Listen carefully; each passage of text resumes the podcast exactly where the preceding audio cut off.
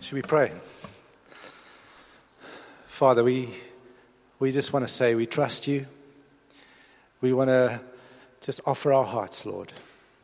We want to come before you and say, You're the one that we look towards. Would you come with a spirit of wisdom and revelation, Lord? Would you speak deep into hearts, into places that we're not even aware of, Father? Then um, thank you for your, your kindness that leads us to repentance. Thank you for your gentleness, Lord, that make us trust you. Thank you for your character that is unchanging. Thank you, Lord Jesus. Amen. So, um, so this is my first, second preach in 20 years. the other congregation was the guinea pig congregation. I warned them. I said I could be really monotone and bore you to death, but luckily I wasn't. So. Um, yeah, I just had a sense, just that one song. It's just like the Lord is just pouring His trust over us. Or he's, not His trust, but just He, was, he wants to just set us at ease and just go, You can trust me. I have this. Your, I have your, your hearts in my hand. Um, I, I want to speak about just surgery and how God works in our hearts. And, and a big part of that is trusting Him big part of it is just going, You're the one I look towards. When I can't, can't look at any other person, you're the one that I trust. So, yeah, so such a privilege. I'm a little bit less nervous than the first, first preach. Um, I said to Tanya earlier, it's, it's so amazing. Like uh, Benjamin, our one son, went on his first outreach, on a biker outreach, and he was in Willowmore this morning, and he, he was part of that thing and Seb went on a Friedenberg outreach. And um, so it's just so amazing to see how the Lord is working in our family and, and He's using us. And uh, I think it's that thing of what Yaku said. It's you said you, if you give yourself first to Him, He provides, He works, He endeavors, He completes, He does everything. Um, uh, the, the letter to the Macedonian church that I think it was Paul that wrote that said he, they gave themselves first to the Lord and then to the works, then to giving, then to. Um, and I, that's the call is let's give ourselves first to, to him. So yeah, so um, this what I'm about to say is not bromance. It's not really. It's not weird. Uh, but how beautiful a guy can be. um, yeah, I, was, uh, like, I look, I look, I look at how, what the Lord does in us, and there's a beauty in people that He produces through pain. He, uh, like you read throughout the Word, there's this valuable commodity in the Word, and it's pain and suffering. And we don't understand why. We don't understand why He leads us into us into that.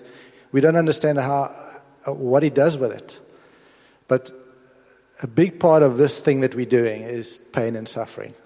And I think we, we through the quiet times, the peaceful times, we somehow forget that that is a big part.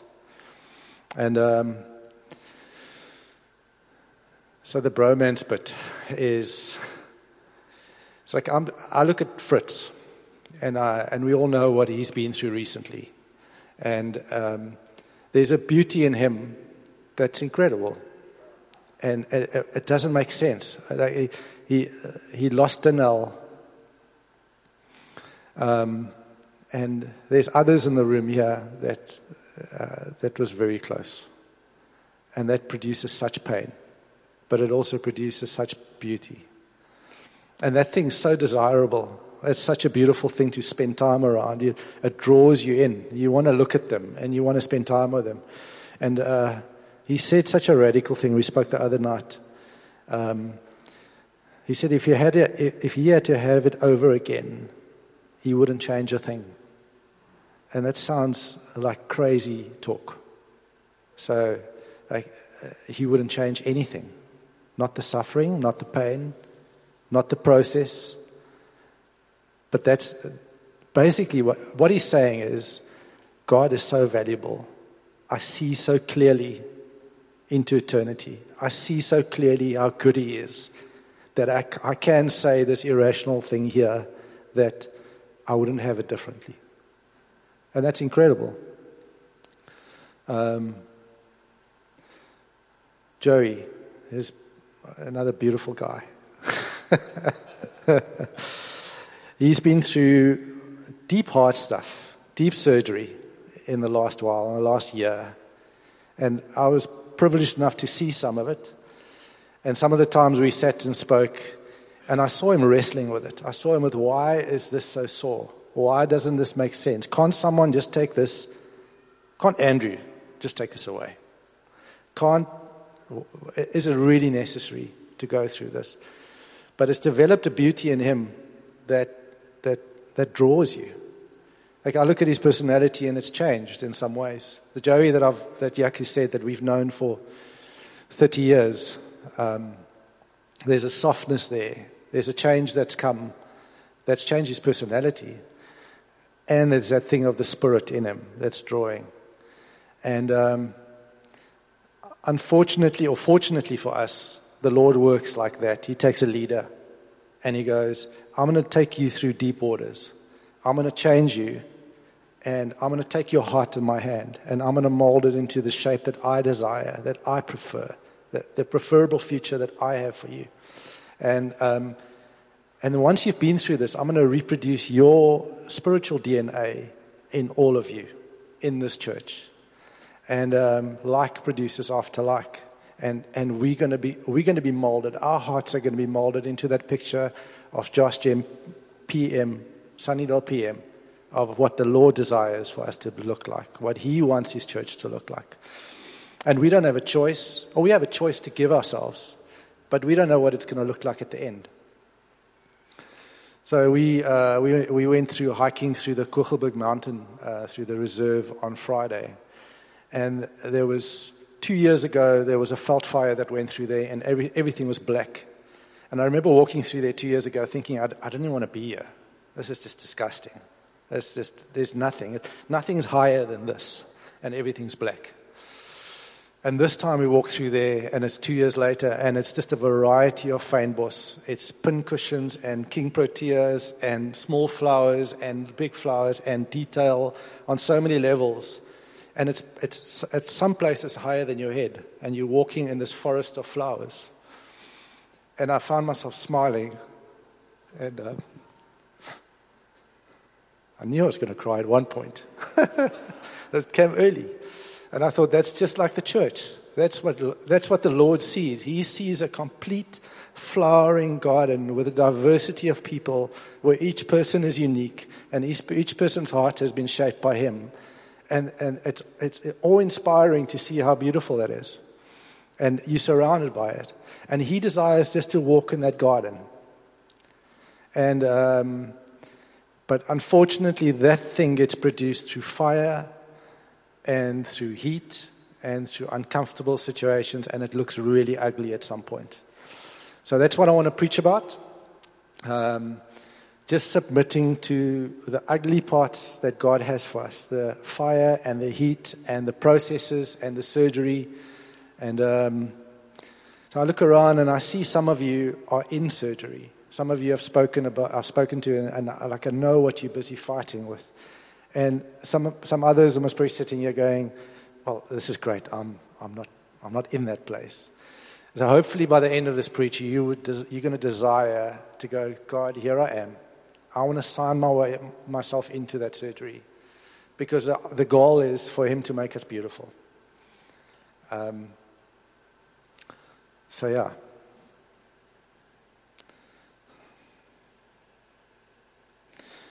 So let me start with this. Like we can't, there's some parts of our heart that we can't give. We don't even know it's there. Either the world's made us numb and we've blocked it. People have hurt us and we've blocked it. There's parts of me that I, uh, when I got saved initially, it was a part salvation because I gave as much as I could to the Lord. But I couldn't give my whole heart because there were big parts that I wasn't even aware of. I had parts with conditions. I had little legal clauses inserted. Yes, but I, I'm still going to go and travel. I'll give that part once I've traveled. I'll give that part once I've met the right girl. I'll give that part once it was all me. It's all me, me, me, my conditions. And I couldn't give those parts of myself. So when the heat came and the fire came, I, I quickly backslid. I quickly chose the more logical, reasonable guy versus the guy that was just speaking Jesus all the time. Um, I won't mention names. um, I quickly veered to the less painful route uh, because I couldn't give that part of me. But over years of being, letting myself being overtaken by the world, that, that, that pain got so deep into that part of my heart that I said, okay, Lord, here I am. Finally, here I am. I give everything. I, no conditions, nothing of me, nothing, nothing when this happens, then I will, it's just, I'll become one of those crazy, happy, clappy people. I'll do anything. I'll lose all dignity. But I need you. Um, and that's when you can give bigger parts. And that's his goal. He wants to take us to, to deeper places where we can give all, everything of ourselves. And um, so he initiates the process. We sign on the dotted line, but he initiates the process. Um, so, Paul, if you can put that scripture up 1 Peter 2, verse 4 and 5. As you come to him, the living stone, rejected by men, but chosen by God and precious to him, you also, like living stones, are being built into a spiritual house to be a holy priesthood, offering spiritual sacrifices acceptable to God through Jesus Christ. And I read this and I looked at uh, offering spiritual sacrifices. What's that? I was wondering, what is the spiritual sacrifices that we give? Obviously, there's giftings, but what are those sacrifices?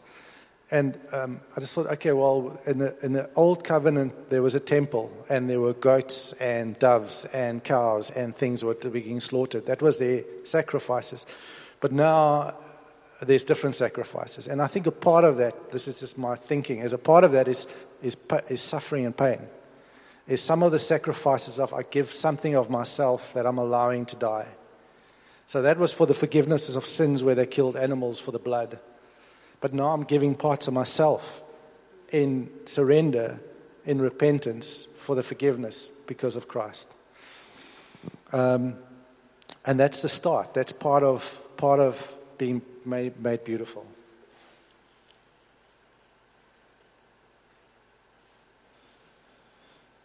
And then a scripture, 1 Peter 4, verse 12, putting you on the spot, Paul. Dear friends, do not be surprised at this painful trial you are suffering, as though something strange were happening to you. And the bit that stands out there for me is we know it's a painful trial, we, but what, it, what it, it's like a strange thing happening. I think Joey mentioned that in his preach last week. There's a strange thing happening that we don't understand. Well, Lord, why are you doing this to me? Why are you doing this to my wife? Why are you doing this to my kids? Why is there cancer? Why do I have to? Like one morning I woke up and I get diagnosed with cancer. Why must I? What are you doing? Why the suffering? And I, I don't have answers, but I, am so aware of he values, he values the pain and suffering. It's a valuable commodity. It's a thing that he goes, this is, I mean, the Bible says Christ suffered and we will share in his sufferings. And I, I read that and I skip over it. I read the other stuff. But that's just as there, in black and white. Um, but the suffering produces beautiful things. So um, hopefully I can, I can give a perspective on this thing, how to do this, just how to look at God, how to look at the suffering, how to put this in context, and then um, just uh, not even understand it better. But I've got a story that, is, um, that I want to tell. So this is a physical story of physical surgery that's quite gory. There's no kids here. Hey. Oh, there's a few little kids. Okay. Um, but there's a picture in this in how the Lord works with us.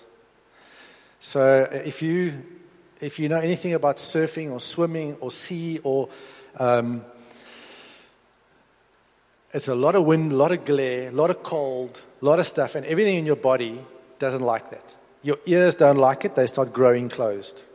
You get swimmer's ear. So the hole in your, in your ear gets smaller and smaller and smaller until the um, doctor looks into your ear like he's looked into mine and went, I can't even see the hole. And then Tanya speaks to me and I don't even hear her. So it's not great for relationships. So she's, she's learned how to like make eye contact and then speak. Things start growing over your eyes.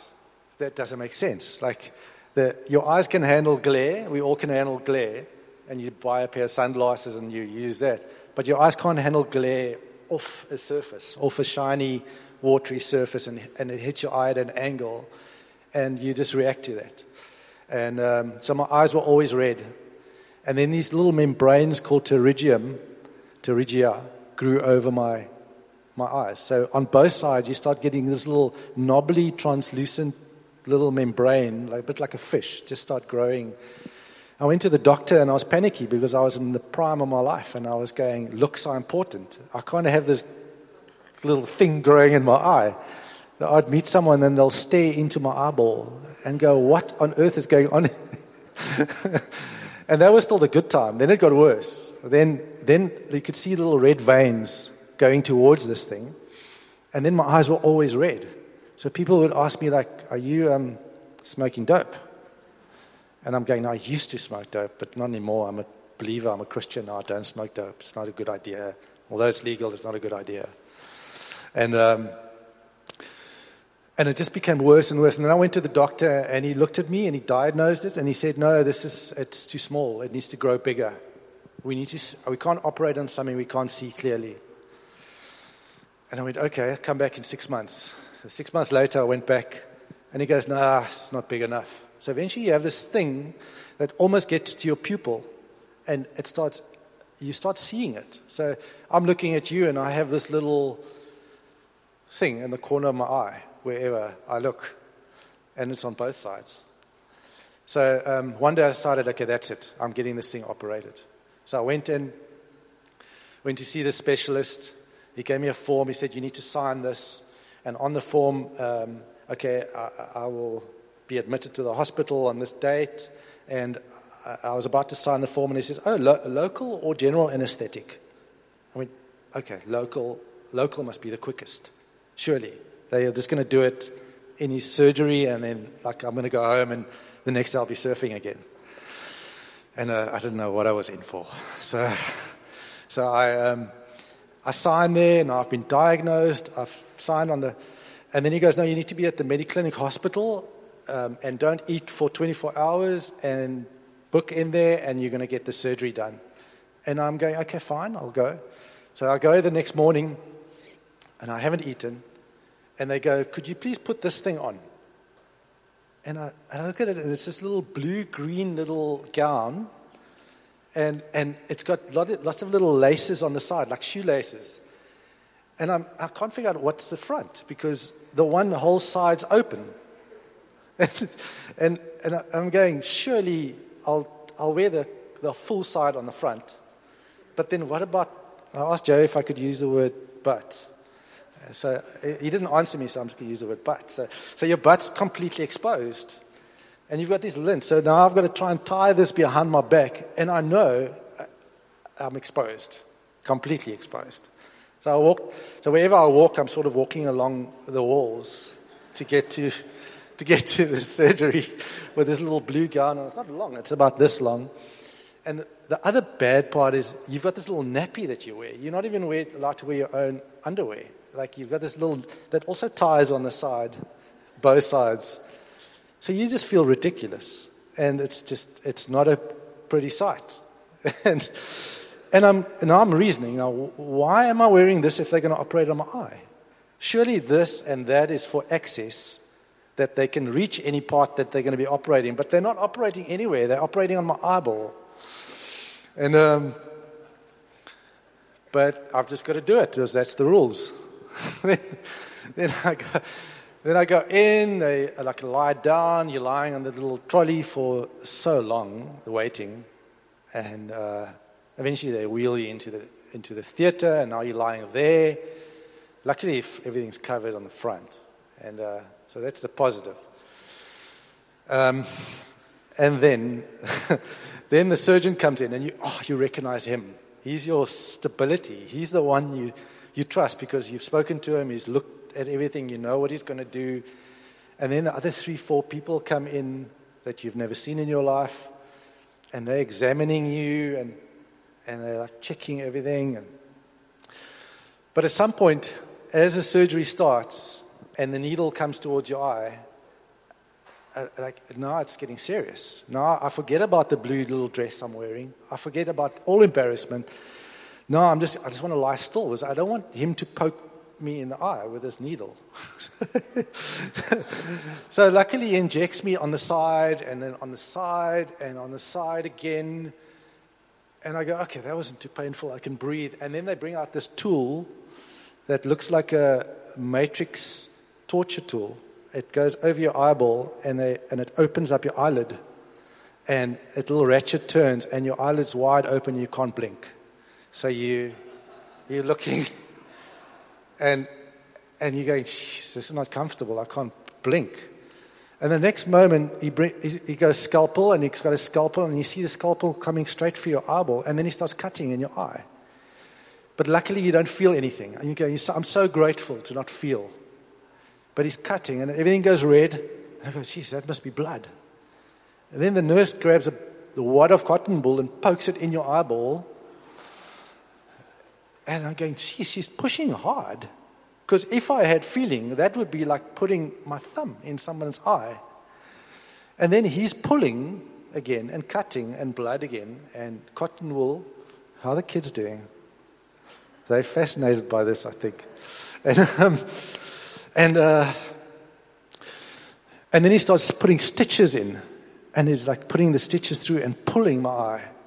And, it, and my whole head's moving because he's pulling on my eye. I'm going, geez, that must hurt if I felt anything.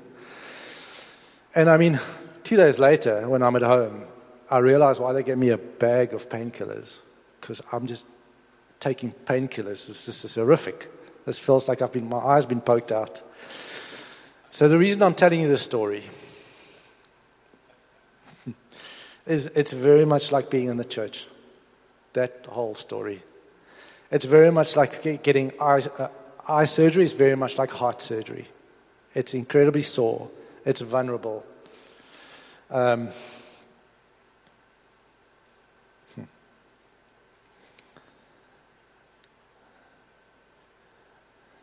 just trying to figure out how much I should leave out, out of my preach that I took so long to prepare. um,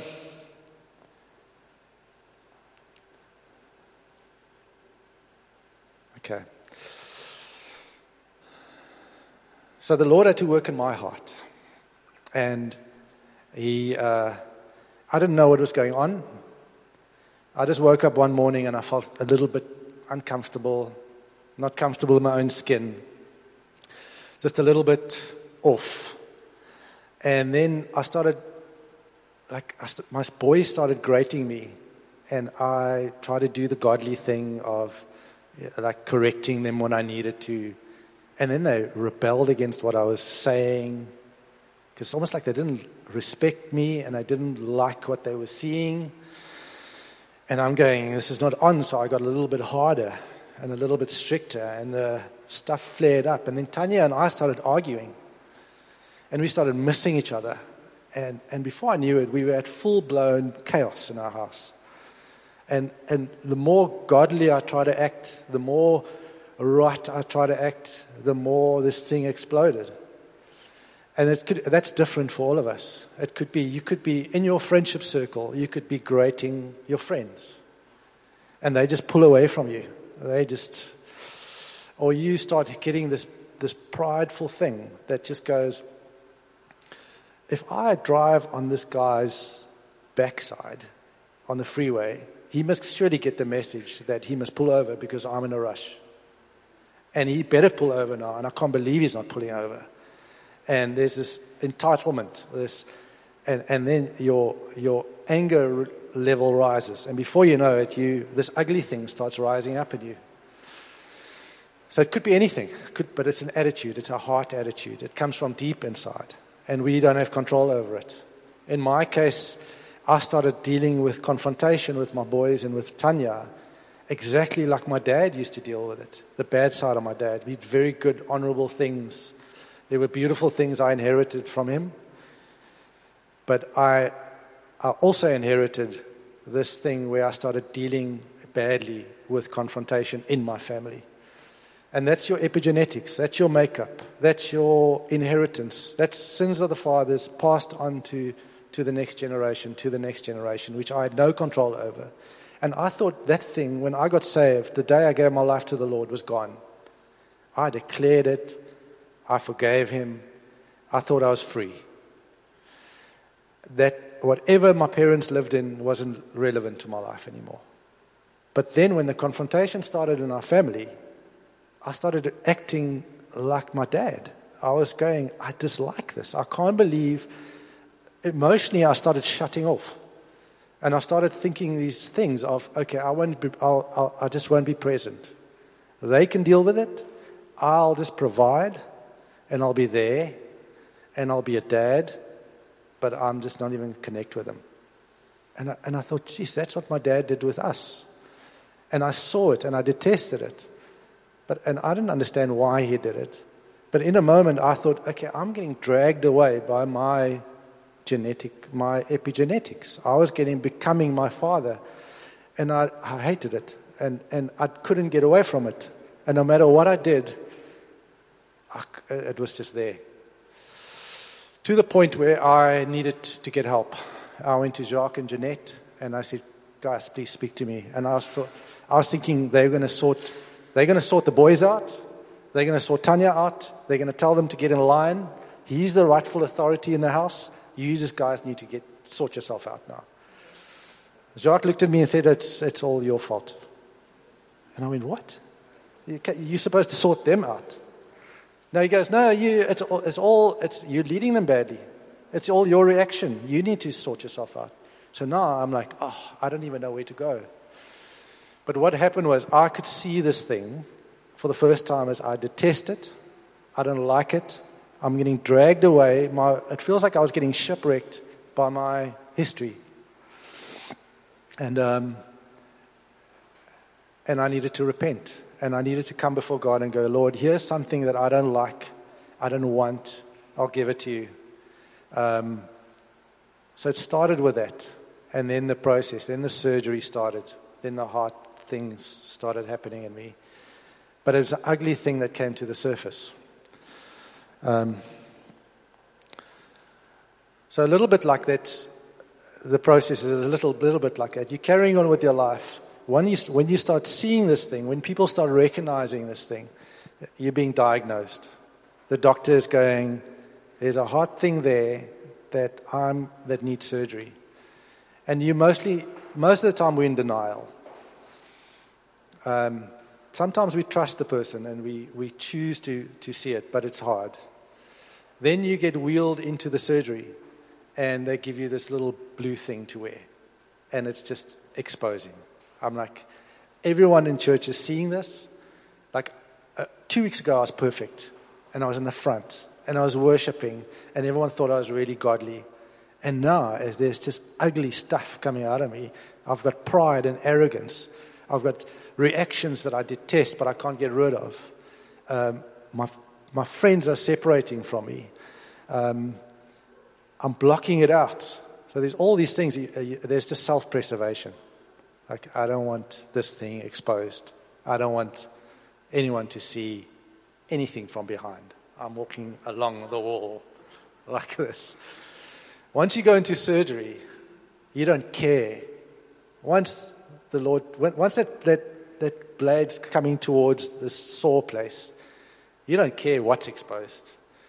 Then it's just, I trust that surgeon. I don't even care about the nurses or what they're seeing or what they could be doing right now. They, I just look at you. And then the next thing is, this is so serious. I can't afford to move. Because if, if I move, if I pull my head away now, he's going to cut half my eye away. He's like, there's a lot of responsibility on me not to squirm. So I know I'm touching, I'm touching sore stuff, and I'm, uh, I'm trusting that as I'm speaking, the Spirit is highlighting things in our hearts. And for some of us, we'll know what it is, and we'll go, I can actually choose to surrender and ask for forgiveness or, or repent at least and name it. But for some of us, we don't even know. We just have this strange, uncomfortable feeling that there's something that's about to get touched that's not great. And those things are always vulnerable, those things are always sore. Um, and there's good ways to deal with this, and there's bad ways to deal with this. The first thing is give everything to the Lord first. Set your eyes on Him. Look at the perfect. So Chloe, Chloe in our community said "That's like the perfect surgeon, the trustworthy surgeon. I went, yeah, that's what I'm preaching on. So Chloe, you're prophetic if you're watching. um, so he's the trustworthy surgeon. He's the one that we look, we just look at him and we can't afford to squirm. Now, practically, when we squirm, we do this. Either you deny it, no, you guys must be wrong. You don't see it right. You don't know my heart. You start arguing or reasoning, butting, doing your thing. Or you want to run. Whatever you do, don't run because then the Lord's got to go and fetch you again. He's got to sign you in again. You've got to submit to it again. And he's got to restart the whole situation. Rather have a quick surgery. Like I know Tanya, my wife, she's always praying this thing Lord, whatever you're doing, please do it quickly. I don't want to have a long drawn out thing. But there's something about her. She views, like if she's got a suspicion that she's got a, I guess maybe something demonic going on inside. She gets super excited. I go, You're not excited if there's a demon in you. It's, it's like, I want nothing to do with demons. She goes, No, I'm so excited because it's about, it's coming to the surface and it's going to leave soon. And someone is going to get rid of it. Or I'm going to get rid of it. Or the Lord's going to get rid of it. And that's such a good view. Like you look at something inside of you that you go, I want to be rid of that thing. Bring it on. Show me what it is so I can repent and then become more like you, become more beautiful. Um, so trust the surgeon. Whatever you do, don't go to Sunningdale AM. they are amazing. Lucas Narcos is amazing. He's full of the Spirit. He's just been through surgery. He, he was lying on his back. There's such life in him. He's one of those beautiful guys that I spoke about earlier. You're just drawn there. When you hear him preach, like he, does, he, he doesn't say much, but it's just the Spirit. And you go, oh, I AM. They are full of the Spirit. They've got vision and purpose. Everyone there is happy. My friends are there. I'm going to go there. Because the Spirit's there, and He can do exactly what He's doing here in me there. And nah, no. It's not, you're just short circuiting what the Lord's going to do. Um, if somebody sits you down and you're about to get diagnosed, and Joey's going, Hey, I see this thing, and don't fight it. And don't be worried if something gets taken away. If your prophetic ministry gets sidelined, or your prayer group gets sidelined, or your intercession with your friend, or your worship on the stage. The Lord just needs to undress you. He just needs to take stuff away. He just needs to get to the real thing. Because you, are more important, your heart is more important than what, anything that you do. He's pursuing our hearts tonight. He's been doing it for a while. But just the fact that Joey's been through that thing, and some of the elders are going through that thing, and some of us are going through that thing, means we're all going to go through it. The Lord reproduces like after like. That genetic makeup in Him is going to come through all of us. And He's put you here now for this season. So, let me just read one more scripture. Paul, if you can put that last one on for me, if you know what it is. Um, great. From the days of John the Baptist until now, The kingdom of heaven has been forcefully advancing, and forceful men lay hold of it. And I think you can, inter- I mean, that scripture is relevant to a lot of things, the kingdom advancing, but a big part of that kingdom that advances is the kingdom advancing in our hearts. Is parts of us getting given over as living sacrifices to the Lord. That's our act of worship in some ways. And it forcefully advances. And the Lord is forceful, He's committed that He's going to sign us in, He's going to get the surgery done, He's in control. And um, forceful men and women lay hold of it. It takes a degree of, of what's the word? You almost need to be sober minded and clear and determined to let that surgery be worked out in your heart. You, you can't go in there and go, let's see what happens. Let them start it and see how it feels because it's going to be horrible. But if you go in going, settle it, this is, this is the Lord. He's working in my heart. He's working in PM. He's worked in Joey. He's working, worked in the elders. He's working in me. Okay, now I'm going to choose to lie still. I'm going to choose to listen to people I trust. Um, almost done.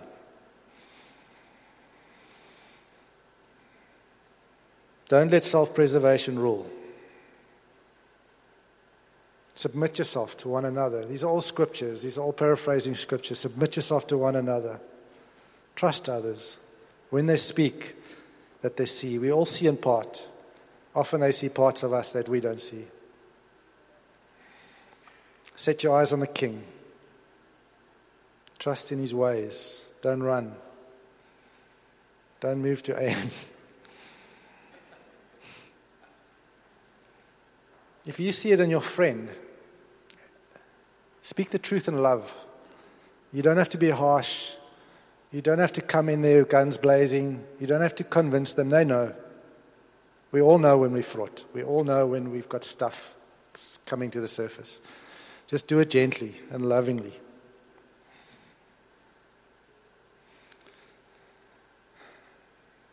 So, so I almost want to I want to ask you will you allow Him to do these things? Will you allow Him to not just start, but His promises? Uh, there's so many promises. One of them is He will complete what He start, started in you. And we hold on to that. That's, that's the character of the surgeon that we look at when that scalpel comes. That He's going he's going to finish it and He's going to beautify us. And we're going to have that incredible diversity, that beauty in his church, and he chooses what that's going to look like. We're getting reproduced in line in, in, in his likes, and we in Christ. So we're getting reproduced in, in line with him. So will you trust him? Here's a scripture that uh, speaks about the beauty. For the beauty set before him, this is Christ. He endured the cross. We'll share in his sufferings. It'll be different kinds of sufferings, but these are one of the sufferings. Um, so I think uh, this all starts with just signing up, just going, Lord, I surrender. Whatever you want to do in my heart, whatever you want to do in my life, here I am.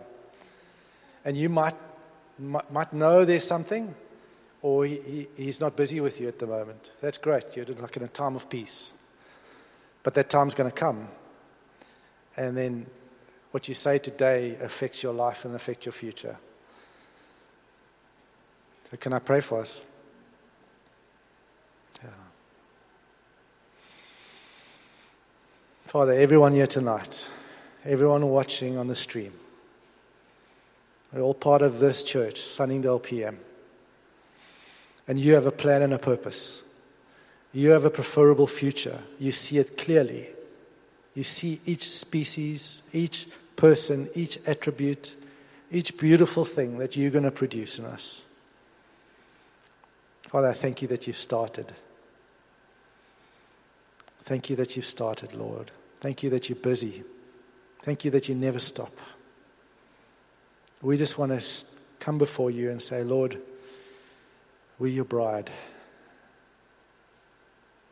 Here we are. Would you do everything that you need to do in us?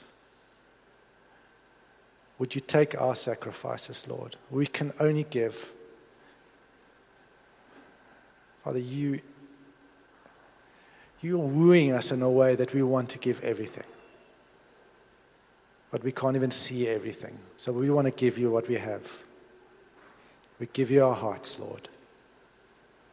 We give you our futures. That your will be done, Lord. Your plans and your purposes. Make us the bride that you want it to be. You want us to be. Pray this in your, in your name, Jesus. Amen.